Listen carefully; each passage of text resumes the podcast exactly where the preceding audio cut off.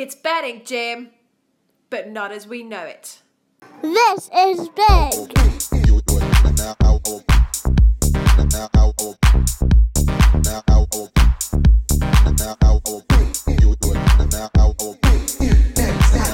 Five, four, three, two, one, zero. All engine running. Liftoff. We have a liftoff. Hey, you! Get your damn hands off her!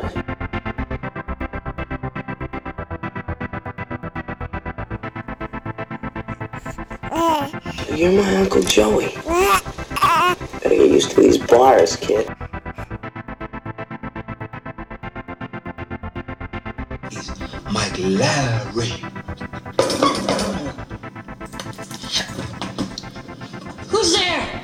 Uh, Mike Lowry. Well, how do I know it's Mike Lowry? Cuz I'm Mike Lowry. Welcome to the Bashcast, brought to you by BookieBashing.net. This is Big, looking at next week's opportunities and the last month's worth of profits. This is Bashcast episode number 138. Put the gun down and get me a pack of tropical fruit Bubblicious. It is 3 pm on Thursday, the 9th of May 2019. Coming up in this afternoon's Bashcast, um, I'll look at the last couple of nights' worth of Champions League games, which were nothing short of extraordinary. Uh, reviewing the golf model that we're in the middle of building at bookiebashing.net after the break. The Kentucky Derby throws up some extraordinary scenes and revisiting a summer coupon we found at Ladbrokes and just discussing that when things go quiet on the opportunity front, that can be when the most amount of value seems to appear. All of that and more this afternoon on the Bashcast.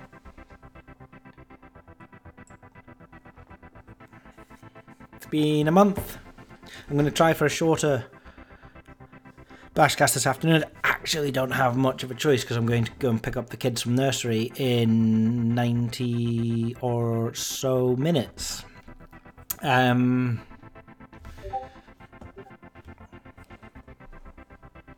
so it's been a month. Um, it's been all change in the Tom household. Jen has gone back to work. That means that the routine that we've had is all thrown around a little bit. It's for anyone that has children. The morning period, you know when so Jen goes to work at like or she goes to CrossFit at quarter to six in the morning. The kids will get up at about 14 minutes to six, and then we've got all that time to kill before nursery, and then picking them up in the evening the trials and tribulations of two working parents. And so um, we haven't got settled into a routine yet. And one of the things that's had to um, eviscerate in the last month has been the regularity of the Bashcast. It will become routine again in the future, not just now. One of the things I'm going to do is just uh, start to aim it, condense it a little bit. Drifting out to two hours was never my plan. So um, we'll see if we can keep today under 40 minutes, but you know, when I'm waffling. One thing I do encourage is um, if anyone's got any feedback, suggestions, anything you want me to talk about, um, go onto the Bashcast thread or onto Discord and just let me know. Um, I think one of the common themes that I've noticed is people enjoyed it when the episode was an edge every week. The only issue with that is 140 um, episodes in. I sort of struggle. I don't think I have 140 edges, and so I struggle to maintain an edge a week. I don't mind rehashing old ground, but I don't want it to be boring for people to listen to. Um, but if you if there's anything that anyone wants discussing uh, or revisiting, let me know one other common theme was that people were in, always interested in how much we were making at Bookie Bashing HQ. So everyone makes different amounts. I make a certain amount. Duncan makes a certain amount. We're on similar bets, but not the same bet. I wasn't on Moura to get a hat trick last night, for example. Um, and then things are often affected by casino offers, especially with this new Dead or Alive 2. But regardless, if you assume that EV is EV and it flattens out over the long run, uh, I personally, since let's go January, shall we? it's been rather steady. Well, the first three months of the year were 8.5 grand, 8.2 grand in February, 7.1 grand in March, 4.1 grand in April. We're halfway through May and I've only made 1,000 in May. Uh, some losing runs here and there and everywhere. So um, I'm not expecting to make a decent amount in May, but um, that's okay. Everything averages out over 12 months anyway. The 12 month rolling average figure is probably the most uh, important figure. So I'll try and keep uh, the Bashcast updated as to where we are standing with recent results. In terms of the variance, actually, one of the things that we put up was a new normal distribution graph, and you can go and download this. I've left the link on the Value Mugs forum. If you look for the spreadsheets link, and in that you can see a graph, and there are three input variables. That's average EV, number of bets, and the magnitude of the odds. And what we'll see is that um, if you're betting as low as odds of two on average, which by the way nobody is because there are very few odds on boosts that we put on the tracker, but stay with me. If you're betting at odds of two and you're looking at 115% EV on average and you look over 2,000 bets, hardly anybody will bet with that profile and be down. Um, statistically, almost everybody, 99% plus of people, will be in profit. Uh, the chances of running so badly that you would be in the negative there are, you know, astronomical. However, all you have to do is shorten the sample size, look at 500 bets, or increase the odds, go up to four or five or six, or lower the EV, and you start seeing that the normal distribution graph shifts to the left. What this means is that there is more risk if you're betting at higher odds, if you're looking at smaller sample size, if you're looking at lower EV, or a combination of the above. And so if you're betting at 20 to 1 at 101% EV, and you're only looking at 300 bets, the normal distribution graph is only slightly shifted in your favor. 49% of people are showing a loss and 51% are showing a profit, as opposed to, you know, shorter odds, higher EV, more sample size, then everybody's showing a profit. And what this kind of suggests is that if you're looking at a losing run um, and wondering if your strategy is wrong, it could very well be that the sample size that you're looking at isn't big enough to flatten out variance. And there was, in fact, a significant chance that over 80 bets at 104% EV, that you were going to, you know, either not make any money or be down. Any positive expectation strategy should have infinite pounds over infinite bets, but the question is, how long do you want to wait? Um, if you don't want to wait forever and you want to have a if you like um easier less bumpy ride then the solution is simple. Bet at lower odds and bet at higher ev and also look at your sample size over a larger number of bets we put all these bets in the tracker and we highlight anything that's over 100 percent EV. But if you're betting on the 101%, you need to have a longer view of the sample size of bets that you're looking at.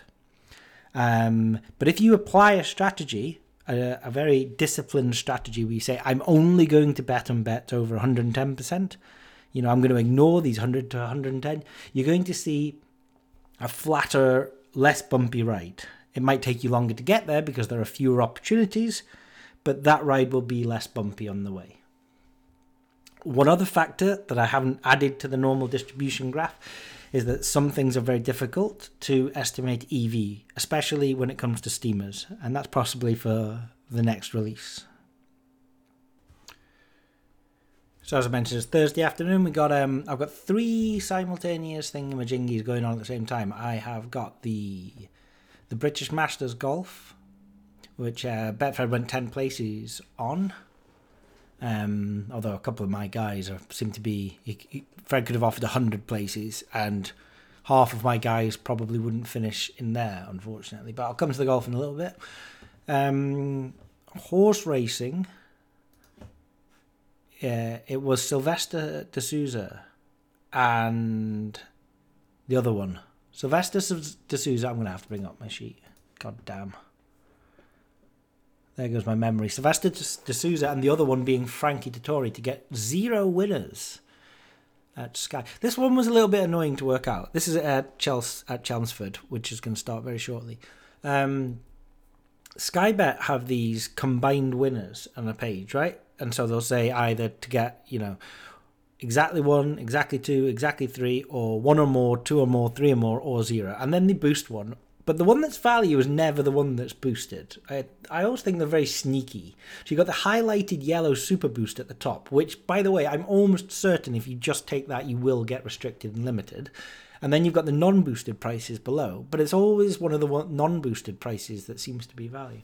Anyway, we got this cool new. A lot of these bets seem to be this format. It's like. um um so X winners and Y events, you, you know, um, kind of thing like you know Frankie Dettori to have two plus winners, or Frankie Dettori to have two plus winners, and someone else to have three plus winners at all of the, at the all of the races in a meeting. And so again, we've got this calculator X winners and Y events that you can download at um, Bookie Bashing and I in the spreadsheets webpage, and I implore that you do. The reason I implore that you do is whilst I can and I will populate all of the value mugs from all of the sites every morning, uh, other than Mondays, these take a little bit of time to work out. And if I, you know, I get to lunchtime and they're mainly at William Hill and Sky, if I get to lunchtime and no one's worked them out, then I'll do them. But I can't do everything at the same time at once. So if anyone wants to take uh, the spreadsheet and just populate it with the odds that are available on Betfair, then anyone can work them out.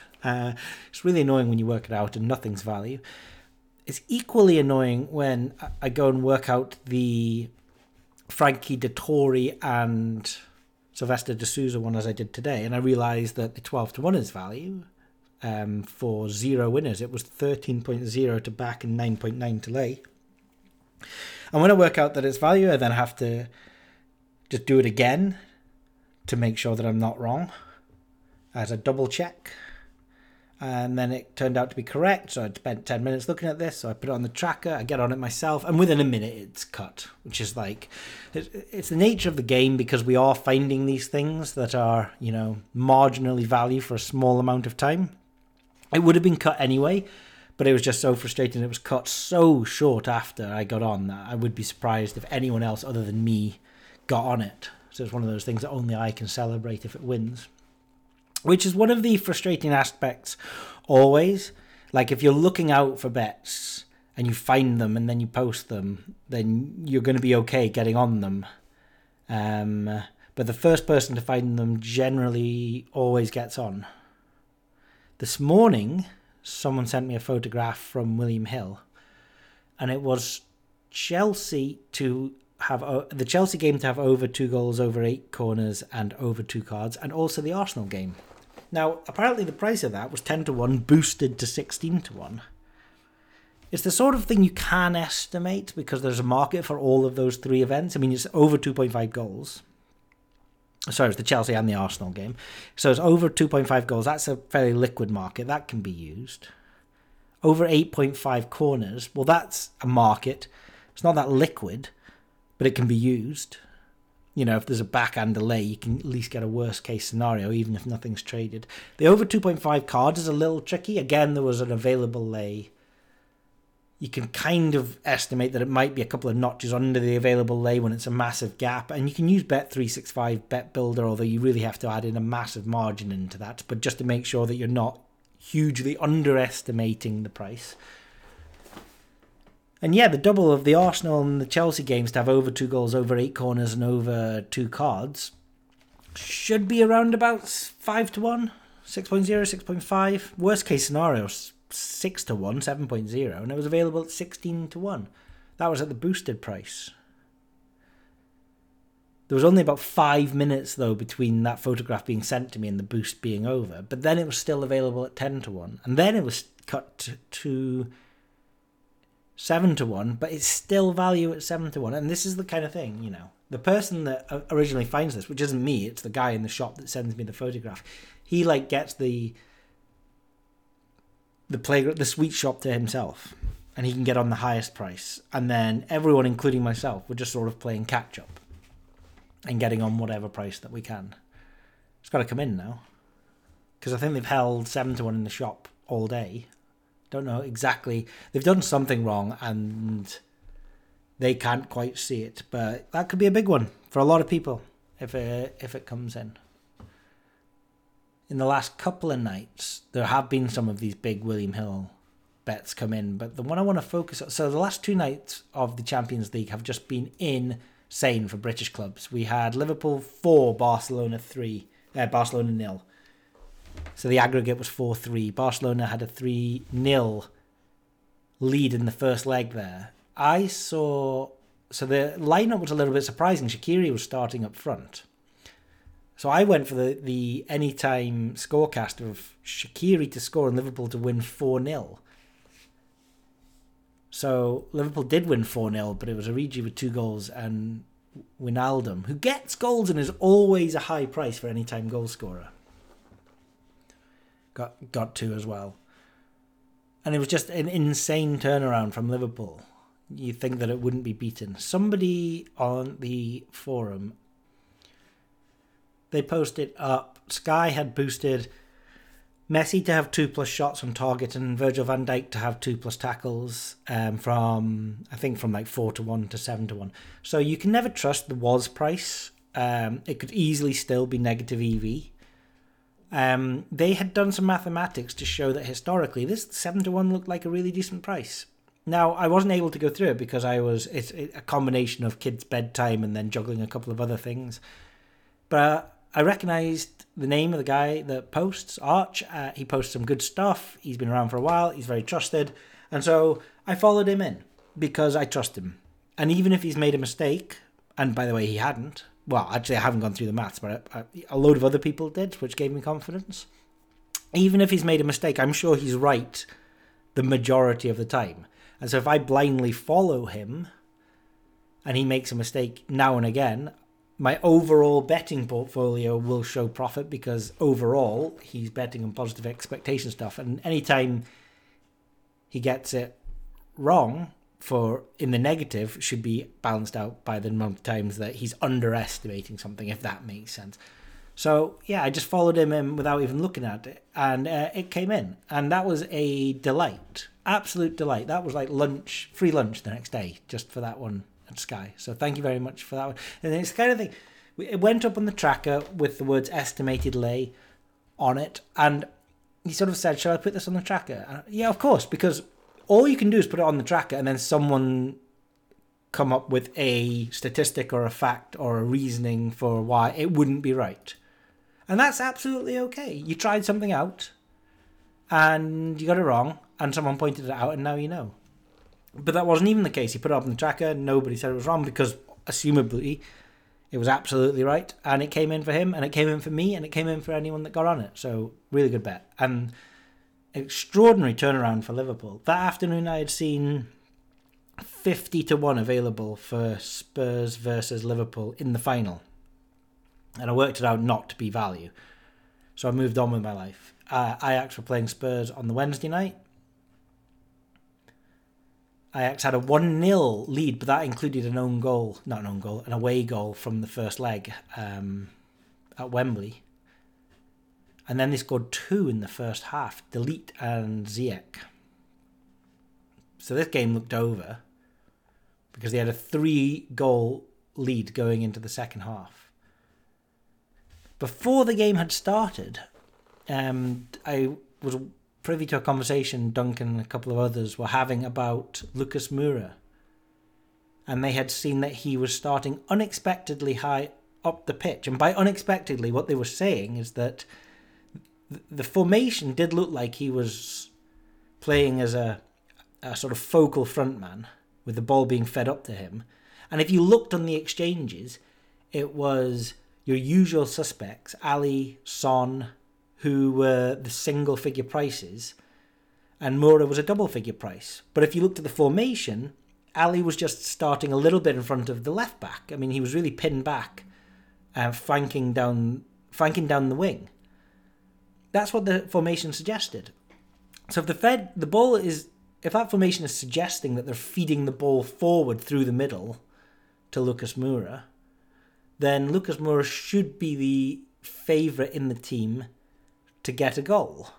And the markets, the exchange markets, were not reacting to that. Now, it was all theory based on a formation diagram that they were looking at. And again, it was not something that I picked up on or posted or even acted on because of bleeding bedtime. But it was interesting the dynamic of the conversation that they had. And they ended up getting on Moura to score two goals or more at 30 and Moura to get a hat trick at 200. Um, I hadn't timed that. That's from the previous podcast, but uh, it, it suits that position of the story because Moura did get a hat trick and um, those guys cleaned up. And when I see them, I'm going to first congratulate them and then tell them off for not posting their uh, information on the forum because they were on at the exchange. There was no risk of them um, uh, slashing the price, and uh, there was presumably enough money for others to get on as well. So just reminded they're gonna have to like share that information next time they did it. But for some context, I wasn't on it, and I had to just gleefully congratulate them when the two hundred to one came in. So that is Spurs versus um, Liverpool in the final. It's outrageous. I am on my holiday, and unfortunately, I'm going to be on an aeroplane for the actual Champions League final. I hadn't realised this uh, when I booked my holiday, so uh, I'm going to be flying from Singapore to Heathrow, coming back um, for the Champions League final.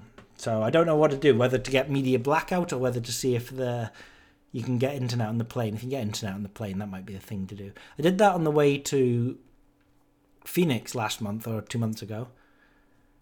And the only thing is, it worked perfectly, but you couldn't bet because despite the, the fact that you're in international waters, for whatever reason, the internet was routing through that all, all the websites thought you were in America. So if you tried to get onto various betting websites or place a bet, it presumed you were in America and couldn't do it. Even though I was at the time flying over Ireland when I realised this.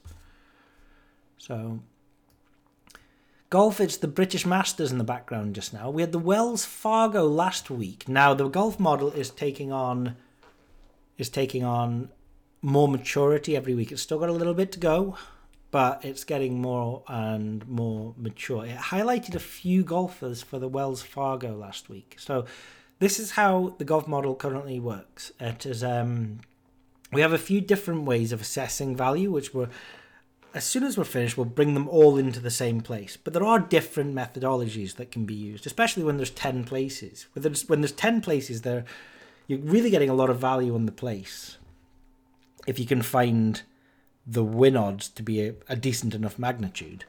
And you've got options there to either overlay the place, you could back top 10, back each way when it's 10 places. You could overlay the top 10, and that gives you a kind of plus EV or free shot at the win.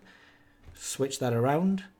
You can back each way top 10, and you can lay the win and leave the place sort of as the as uh, what you're targeting. And there's a lot less variance in doing that because then instead of aiming for just one person per tournament, you're aiming for, you know, positions 1 to 10.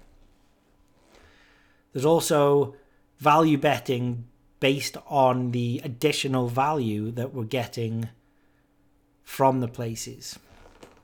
A few golfers were highlighted last week. Now, the data that we're getting from that, because of the Wells Fargo Championship, the British Masters, we're putting these scrapes up on Sunday. There's no data available on Sunday, not in the exchanges anyway.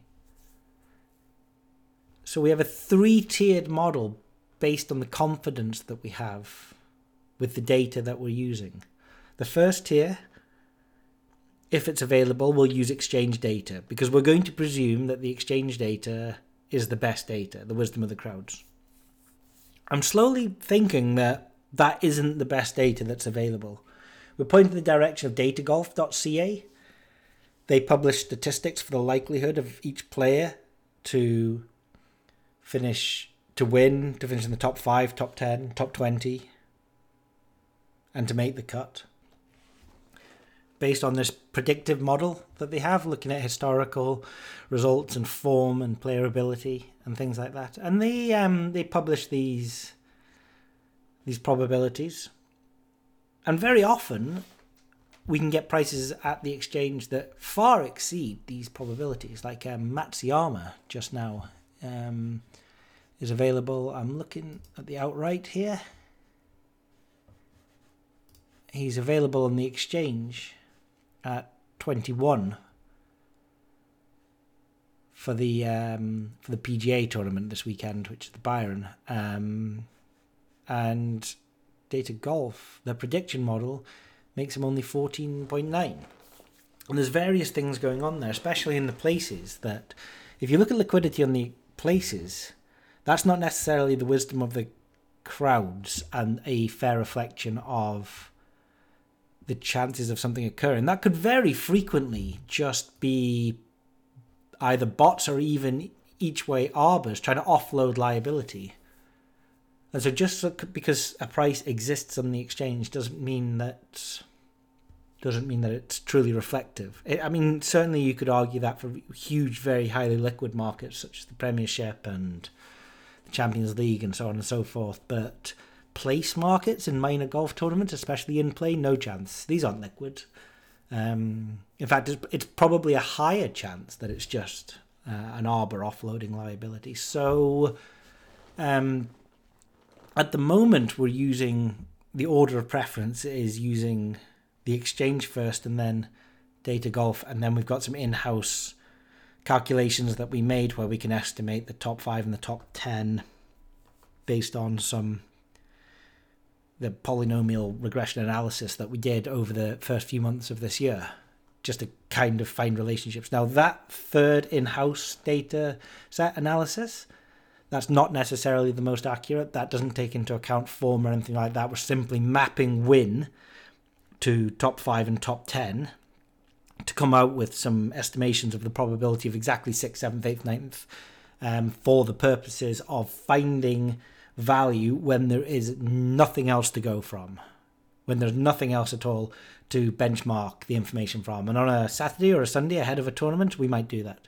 But as soon as um, Data Golf comes online with some statistics, I think that's always going to be a little bit more um, accurate, a little bit more sophisticated, the model that we're using, and we'll transfer over to that information. And the theory is meant to be that once the exchange becomes liquid, we would then move towards that direction. But I'm having a bit of a question of whether that's accurate or whether data, you know, the question I'm trying to answer is what is more um, reflective of the real odds? Is it data golf or if it's is it the exchange? If it is data golf, that also means that there's just straight out and out value betting opportunities, just matching the two up, data golf versus the exchange. So I implore everyone to go over there and sign up if you're interested. And there's two different ways that it can be used just now.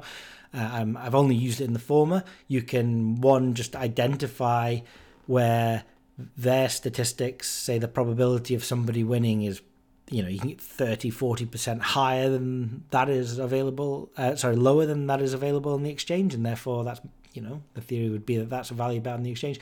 Or secondly there are plenty of trading opportunities especially if um, the large arbitrage sites um, early doors are looking at offloading some of their place liability for the extra places then um, these markets are really illiquid and gappy, and you would have the sweet shop to yourself if you were using the actual probability from Data Golf. Anyway, so back to the Wells Fargo last week, and let's look at a sample size of one tournament to see how we're doing. We identified a number of golfers for this. The first was Shane Lowry, and why? Why am I not the only person in the world who has said? That when you see Shane Lowry mentioned on a leaderboard or anywhere in a golf, you instantly have to think of Martin Lawrence from Bad Boys doing an impression of Will Smith, Detective Mike Lowry. Why? He's Mike Lowry. Who's there? Uh, Mike Lowry. Well, how do I know it's Mike Lowry? Cuz I'm Mike Lowry. Um, forgetting about Mike for one second, two other, three other golfers that the um, the model highlighted were Jason Dufner at 400 to 1, Joel Dahmen at 100 to 1, and Paul Casey at 28 to 1. And when you look at the finishing positions of the the top six golfers, Max Homa won it. Well, let me tell you, good grief, you, you'd never have picked Max Homa pre-tournament. I don't care what model prediction model you're using. He was 500 to one best price at the bookmaker. There was no lay for him on the exchange, so his back price was a thousand. A black swan principle suggests that his realistic back price back price would have been way over one thousand, as as prices always are, where there's a back of a thousand and a lay of nothing. You never want to back those at a thousand. That's not a positive expectation strategy. So you know his real price was in the thousands. If you just look at the lay component, um, so 500 to 1, 1 to 5 odds, you were getting 100 to 1 on the place. And um, he was 160 available to back for top five on the exchange. Uh, you never in a million years would have picked out Max Homa, who's won nothing and done nothing in his life. I think he's had $1.5 million worth of career earnings. $1.42 million were from this event. Uh, Joel Dahmen, who we highlighted 100 to 1, was second and was tied first going into the last day. Paul Casey, 28 to 1, in tied fourth, and Jason Dufner, 400 to 1, in tied fourth. Now, one of the things the golf model does do is it highlights everybody that's plus EV, and that can make it very difficult to analyze our results because we identify half the field to be plus EV in one manner or another. And mostly um, the guys at the very top of the field are the, the only ones that aren't plus EV. Although Tommy Fleetwood, um, when he was nine to one before he was cut everywhere, was very decent at the British Masters.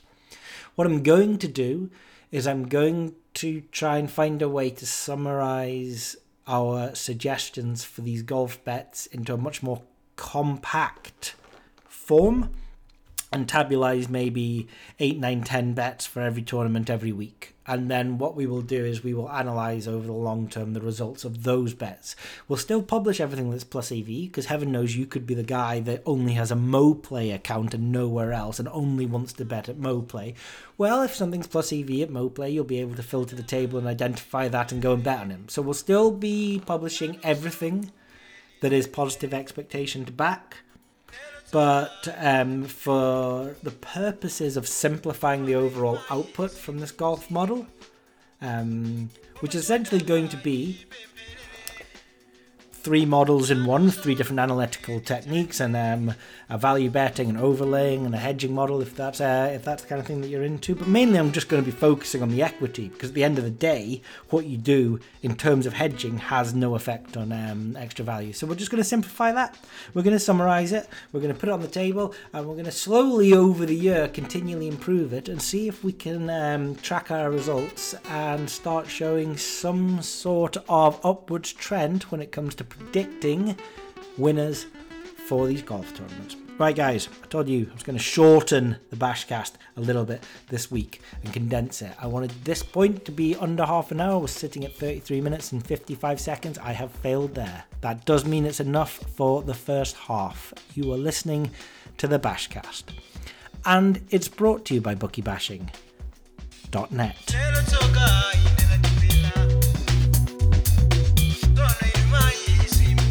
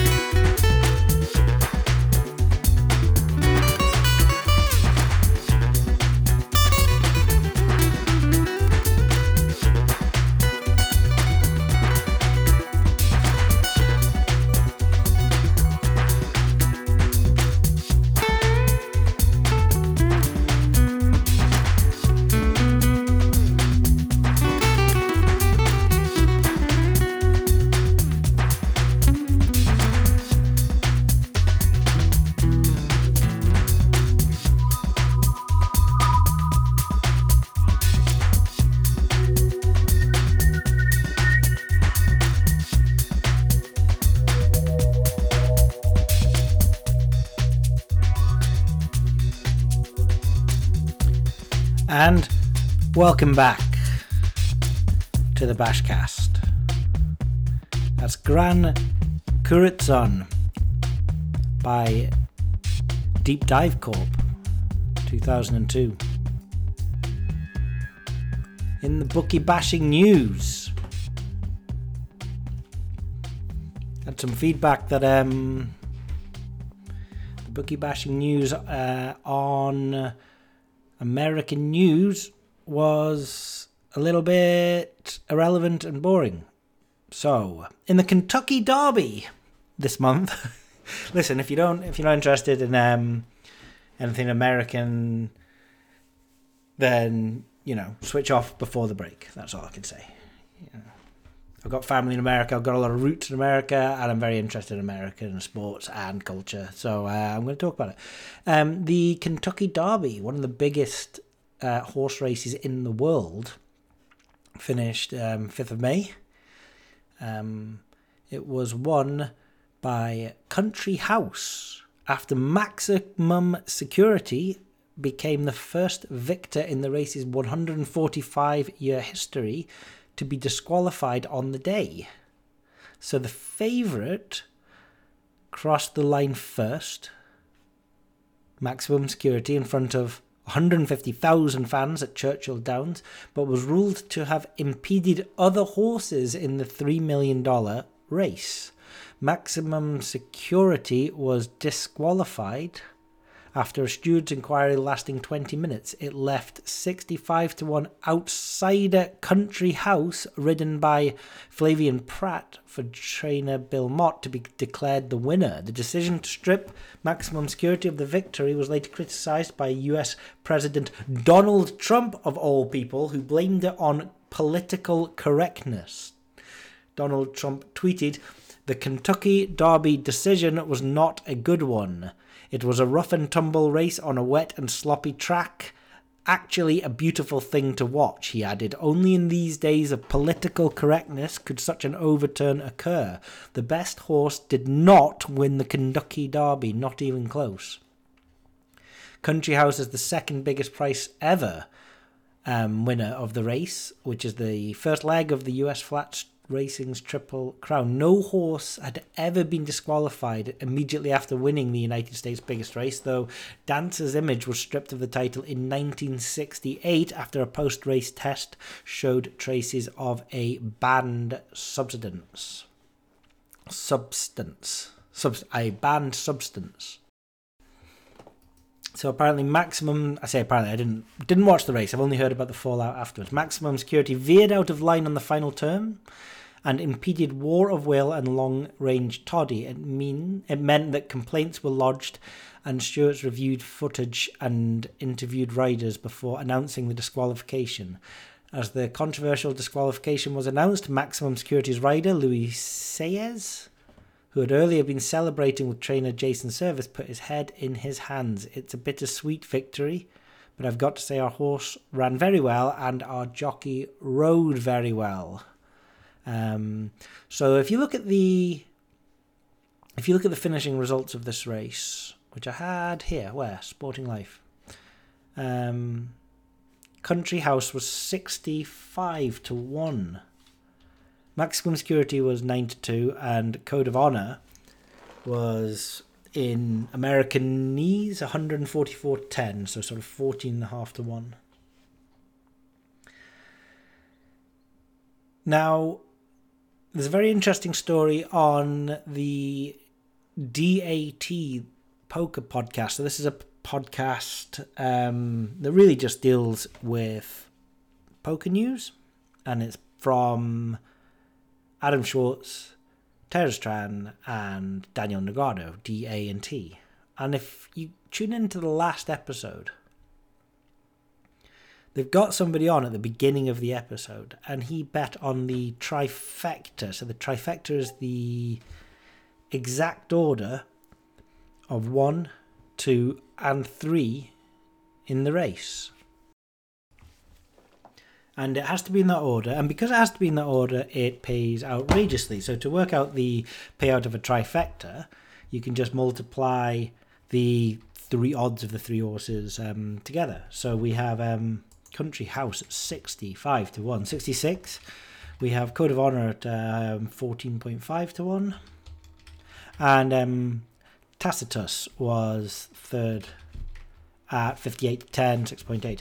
So the odds of getting those three horses in that order are 6,956 to 1 if the SP is um, anywhere near what the the real odds are, which it shouldn't be. So it'll, it'll be in tens of thousands of one uh, to one to actually get this trifecta.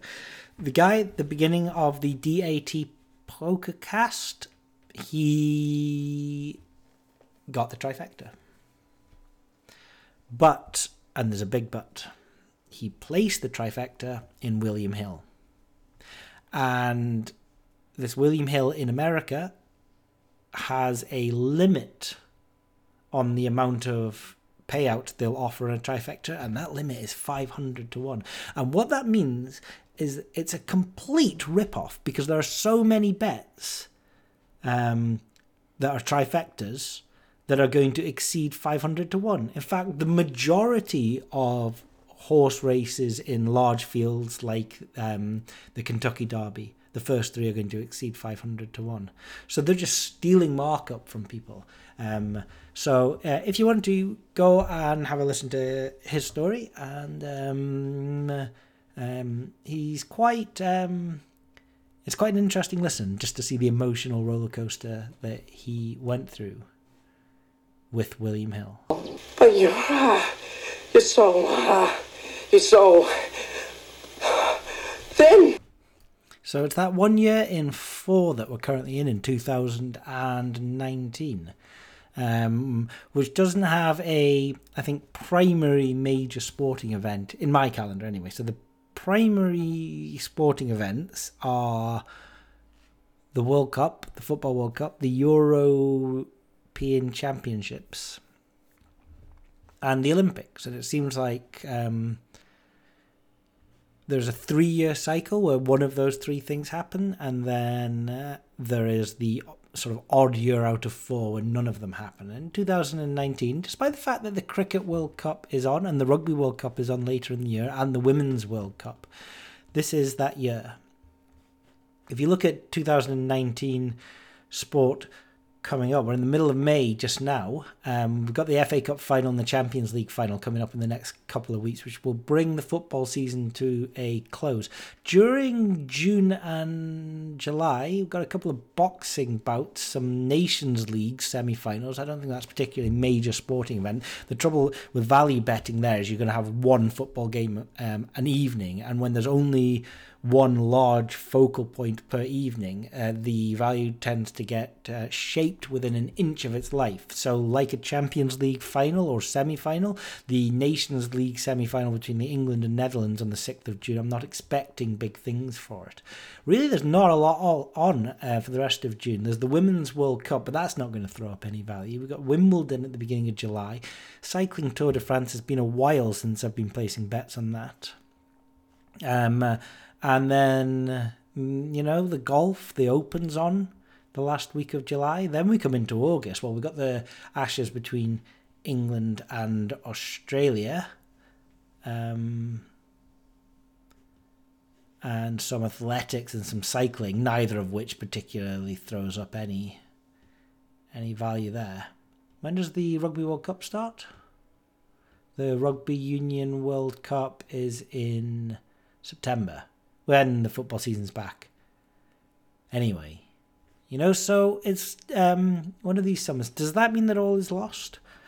Certainly, the number of options to bet on is fewer, but it doesn't mean that all is lost. I want to highlight a coupon from now. I'm only guessing here. I think it was 2016. I could actually work this out because I think Sasha was between zero and one. I remember that summer. So it must have been 2016. Yeah, that's right. And it was the weekend three for all coupon at Ladbrokes. And if you look at this coupon, uh, it's got teams on the most obscure teams you ever saw in your entire life. You got um, the under 21s internationals, Germany versus Spain. You got a lot of Bray Wanderers and Dundalk and Limerick. And then we go down to Fukuoka, uh, Jeff United, Jeff United, seriously. Um, Vegalta Sendai, Okayama. Um, so we're looking at really here a lot of Asian football. Um, the Scandinavians go back a little bit earlier in the Allsvenskan and the Eliteserien because of their winter light problems that they have. So there's some games involving Malmo and Sundsvall, and you've got you've got some MLS like Chicago, Colorado, Columbus, and um, back into the J League of Japan and the Chinese leagues. And this is a weekend coupon. It's Saturday and Sunday games here in the middle of the summer. Cerezo Osaka. And the coupon had match betting in the first column, it had both teams to score in the second column, and it had over and under 2.5 goals in the third column. And when you looked at the um, odds for the over under 2.5 goals and for the yes no, both teams to score, for every single one of them, they were exactly the same. I mean, and by that I mean all the yeses were the same as all the over 2.5s and all the nos were the same as all the under 2.5s and that's not a coincidence. That's never a coincidence in a million years. What had happened was they had just replicated the odds over from one or the other so then the question is how does it scan and a little sample test proved that it scanned and went through the machine like that so tiny bit of analysis showed that the over under 2.5 column was correct. It was the both teams to score column was incorrect. And half the games were, or half the prices were negative EV, and about half the prices were positive EV. And some of the positive EV prices were pretty insane EV. So at the time back in 2016, before we had any of these um, abilities to put together an automated scraper or anything like that, what we did is we ordered the top 10 teams or the top 10 prices. So I think it was like Malmo, both teams to score no. JJK, Jyväskylä, both, team, both teams to score yes. Bray, both teams to score no. So we ordered the top 10 and we put them into a series of doubles, trebles, and quadruples and ended up with EV such as 6.6 to back, 3.6 to lay, 182% EV. Or one of the trebles, Okayama, both teams to score yes. Malmo, both teams to score no. And JJK Jyväskylä, both teams to score yes, was 15.8 to back. The best elsewhere price was 7.5, so it's 207% EV when we added in a little bit of markup. We had a 33 to 1 to back, fair price 17, which was, you know, again, over 200% EV.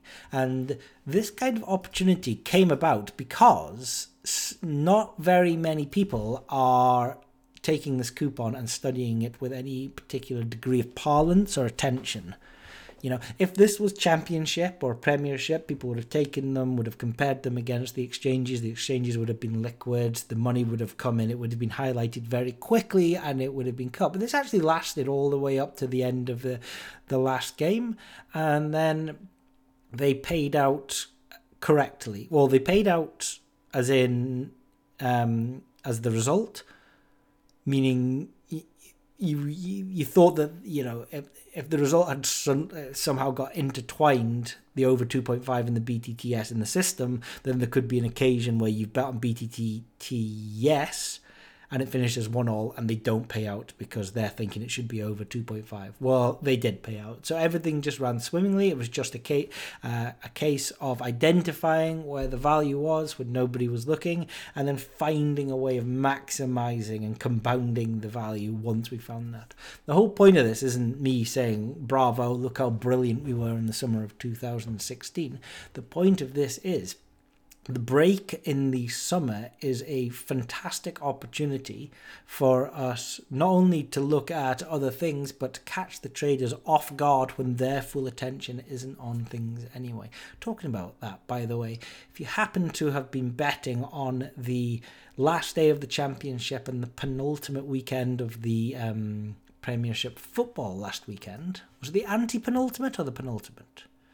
I don't know if there's one or two games left to go, uh, weekends left to go in the Premiership. But if you happen to be, I know there have been a lot of uh, misgivings for how difficult it is to get on the coupons at Betfred because of how quickly they cut. Well, it seemed to be that they were completely asleep all of um, Saturday, and there was a significant amount of green, the lovely green on the tracker, and they were held for a long time. What a massive shame that the smart money couldn't have uh, predicted a little bit better. I believe Crewe were 15 to 8 either 15 to 8 or 13 to 8 on the coupon and they steamed into 2.1 2.2 in the exchange and they were held on the coupon and when something like that happens you're absolutely certain that Crewe have to win you know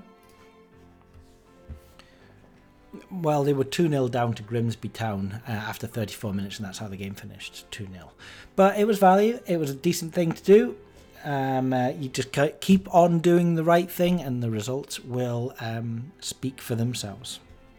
Okay, guys, whatever it is you're betting on this weekend, do make sure it's value. This is Tom signing out. This is big.